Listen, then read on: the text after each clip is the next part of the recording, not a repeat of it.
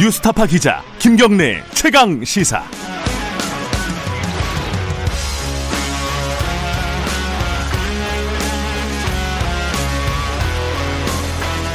김경래 최강 시사 2부 시작하겠습니다. 어, 아까 우리 뉴스 언박싱에서 잠깐 말씀을 드렸었는데 어, 지금 더불어민주당이 서울시장, 부산시장 재, 재보선 선거에 그러니까 재보선에 후보를 내겠다는 입장을 공식화했습니다. 이게 이제 어뭐 약속을 위반한 거 아니냐 뭐 이렇게 야당의 비판이 나오는 상황이죠.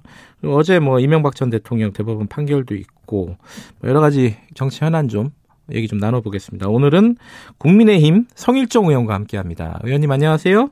네, 안녕하셨습니까? 예. 서산태안 출신 성일종 의원입니다. 예, 뭐 하던 앞에 인터뷰 하던 것 좀 이어서 이명박 전 대통령 얘기 좀 여쭤보죠. 음, 징역 17년 확정이 됐는데 어 이명박 전 대통령 측은 재판이 재판에 불복하는 듯한 어 얘기를 입장을 밝혔습니다. 어 국민의힘 입장은 뭡니까 여기서? 뭐 사법부의 판단이기 때문에요. 네. 어, 우선 입법부가 그 부분에 대해서 관여를 하는 것은 적절하지 않을 것 같고요. 네. 어쨌든 어, 이러한 여러 가지 국민들 생각이 좀 틀린 부분들은 있지요. 네. 여권을 지지하는 국민과 야권을 지지하는 국민들의 생각은 좀 틀릴 수 있고 네. 상당히 또 고령이고 예. 우리나라의 대통령 두 분이 다 영어에 몸이 돼서 예. 지금 들어가 있는 것 같은 경우는 참 좋지 않은 모습이지요. 예. 그래서 이런 것들이 많은 국민들이 어, 정치적 그 상황에서 바라보는 보복의 성격이 있는 거 아닌가 이렇게 보고 있는 것도 일- 어, 한쪽의 국민들의 생각인 것 같습니다. 음, 정치 보복의 성격이 있다 이렇게 보시는 거예요?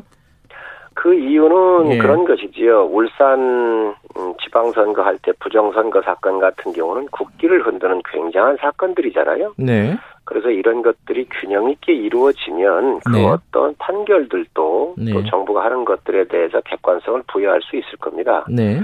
그러나 그런 것들에 대해서 더 큰 사건들이 많고 어, 더 중대한 사건, 민주주의가 완전히 훼손되고 국기가 흔들리는 엄청난 사건들이 있음에도 불구하고 네.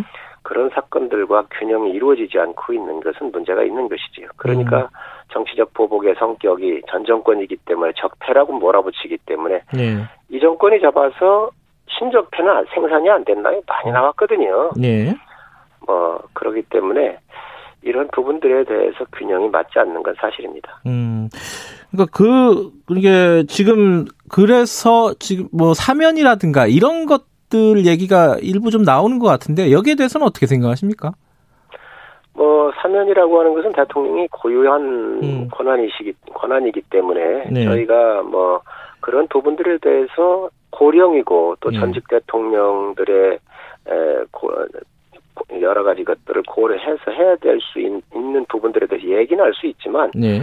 대통령께서 갖고 계시는 고유한 권한이기 때문에 예. 저희가 뭐 아무리 얘기를 해도 예. 결정이야 대통령께서 사실 대통령만이 하실 음. 수 있는 사항들이죠. 예. 그런데 이제 뭐 아까 저, 제가 어 안민석 의원에게도 물어봤는데 이게 본인이 뭔가 사과를 하고 뭐 참여를 하고 뭐 이러면은 사면이 될 수는 있겠지만은 본인이 재판에 불복하는 듯한 모습을 보이면 사면 얘기가 나올 수가 있나요 논리적으로? 그렇게 따지면 저희도 음. 그렇게 묻겠습니다. 예. 그러면 어 여덟 여- 아, 여덟 개 부서인가요? 13명이 구속되어 있는 청와대 예. 그 울산 시장 부정선거 사건 같은 경우는 여당이 이 부분에 대해서 어, 해명을 하거나 음. 아니면 사과를 했나요? 음. 똑같은 이야기입니다. 음. 지금 정치적 사안을 놓고 보는데 예. 힘 있는 쪽이 푸는 것이지요. 예. 음. 협치 협치 얘기를 하는데 협치를 어디 하고 해야 되겠 누가 해야 되겠습니까? 힘 있는 자가 손을 내밀고 예. 도와달라고 요청하고 예. 더 겸손할 때 국민의 박수를 벌- 보낼 수 있는 겁니다. 예. 어쨌든 전직 대통령들이 들어가 있는 것은 헌정사에 굉장히 불행한 일이고요. 네. 어, 이런 부분들에 대해서 청와대가 또 대통령께서 집권 세력들이 음. 이런 부분들을 정치적 판단을 하고 또 고민을 하고 사면을 하든 뭘 하든 이런 것들을 해야지 음. 뭐 그것들의 조건을 달고 하는 게 무슨 의미가 있겠습니까? 음.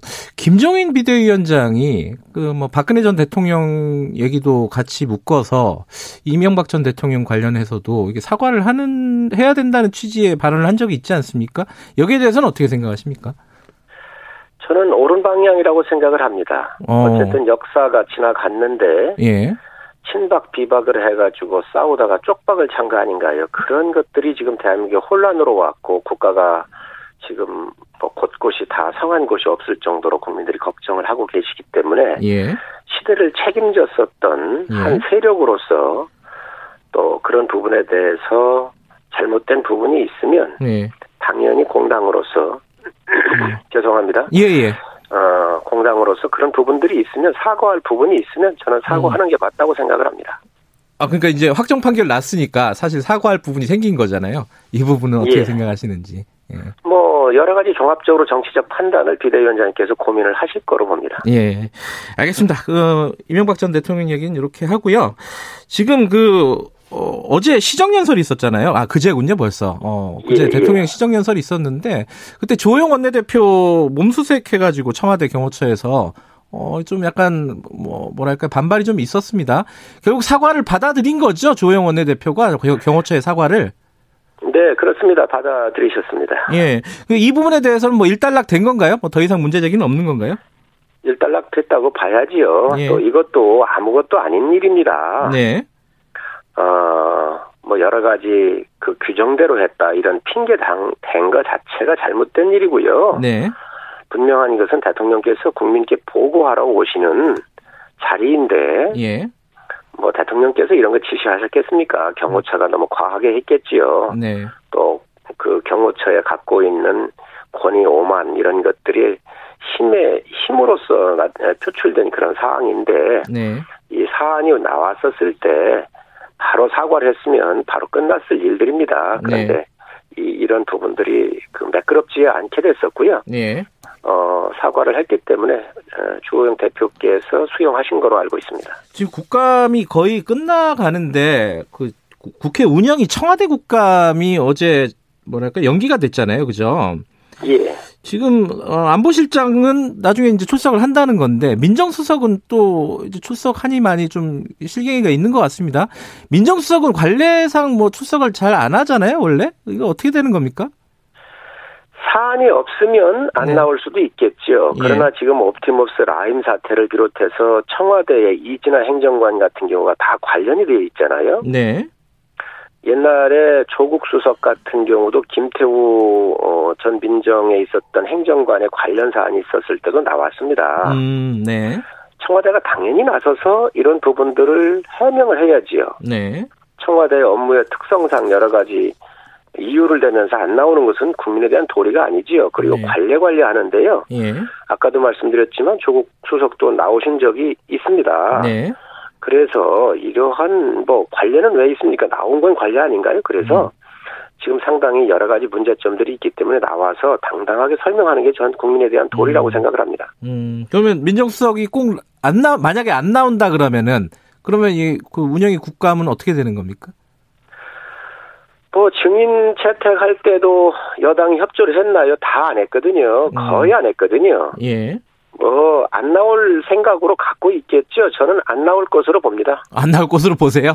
아, 예, 그럴 것으로 봅니다. 그럼 뭐 보이콧 하거나 뭐 이런 방향으로 가는 건가요? 음, 여러 가지 그 이외에도 예. 그 우리 해수부 공무원의 북한에 의해서 피살된 사건 같은 경우도 있고요. 네. 또 폼페이오 미국 국무장관이 아시아를 두 번 오면서 대한민국을 지금 패싱하고 있잖아요. 네. 외교안보적으로도 굉장히 심각한 문제가 있고 여러 가지 사안들이 많기 때문에 운영위를 뭐 보이콧할 수는 없을, 없지 않나 생각을 합니다. 음, 진행은 하되, 어, 나와 달라. 하지만 안 나올 것으로 예상된다. 뭐 이런 말씀이시네요. 그죠? 여러 가지 사안이 크기 때문에 꼭 나오셔야지요. 나오시기를 음. 간곡하게 촉- 저, 촉구합니다. 알겠습니다. 어, 이 얘기가 사실 뭐 중심이 될 수도 있을 것 같은데, 이제 어제 민주당에서 서울시장, 부산시장 선거에 어, 후보를 내는 걸 공식화했습니다. 그리고 전당원 투표를 통해서 결정을 하겠다는 건데, 이거 어떻게 보십니까? 뭐, 여- 야당으로서는 뭐 비판할 지점들이 좀 있을 것 같아요. 대국민 약속이잖아요. 한두 번도 한 게 아니잖아요. 네. 여성 처, 여성 친화 정당, 페미니즘 정당 하면서 어, 이렇게 약속을 했었던 것들인데 박원순 시장과 오거돈 시장 뭐 이런 분들 다 성추문에 의해서 예. 정말로 국민들한테 큰 상처를 줬습니다. 네. 민주당이 뭐 도덕적 우위성을 가지고 늘 얘기를 했잖아요. 예. 당헌 당규에 명시되어 있는 게 문제가 아니라 예. 그보다 더 큰 도덕적 우위라 우위에 있다라고 얘기를 하면서 클라스가 다르다 민주당은 네. 안민석 의원이 얘기했지 않았습니까? 그런데 이 성추문 예. 대권 반열에 있는 사람들이 성추문을 저질러 놓고 이 부분에 대해서 후보를 내겠다라고 약속했던 것을 뒤집는 것, 또 네. 당헌 당규에 있는 것, 그리고 대통령께서 약속하신 내용들입니다. 음. 5년 전인가요? 네. 또 공격을 하셨고요. 예.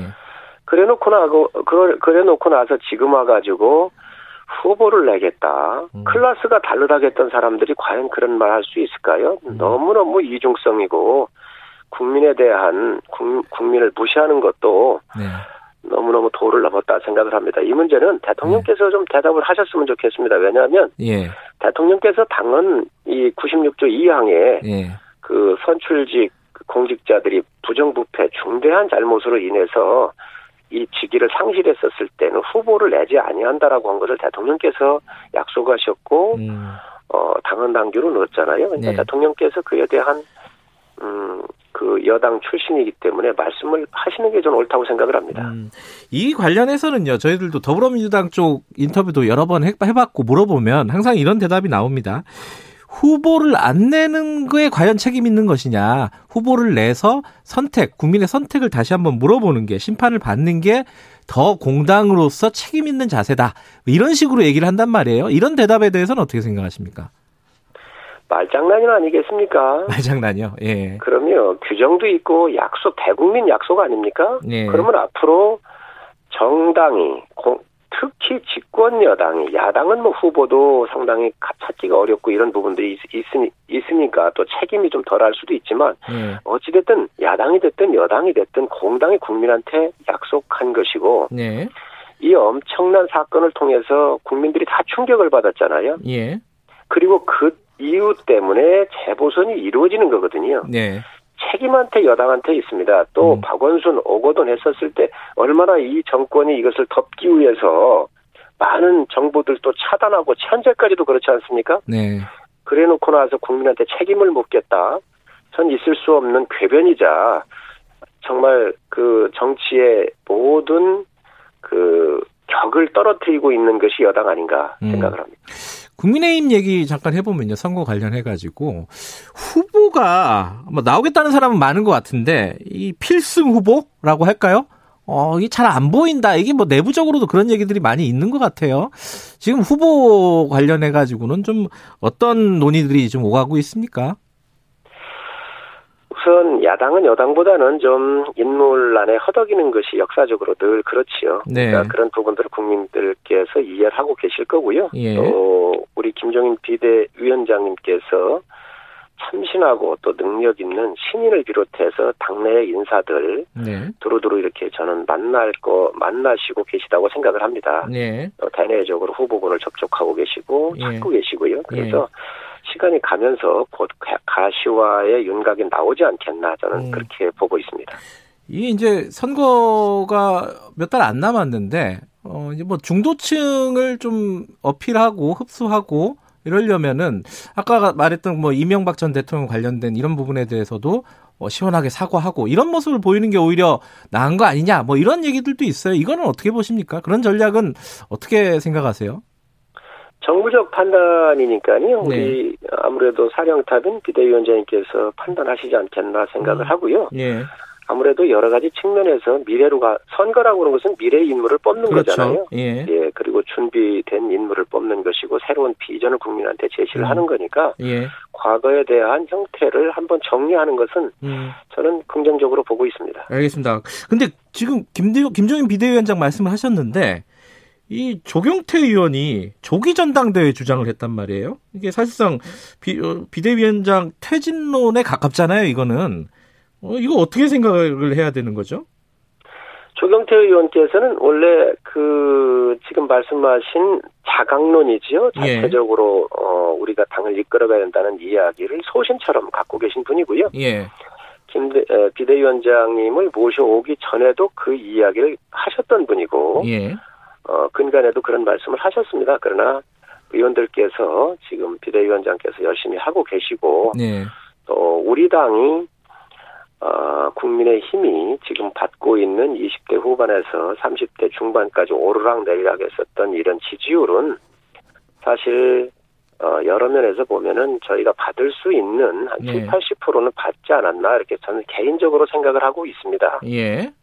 그래 그러면 플러스 알파가 있어야 되는데 예.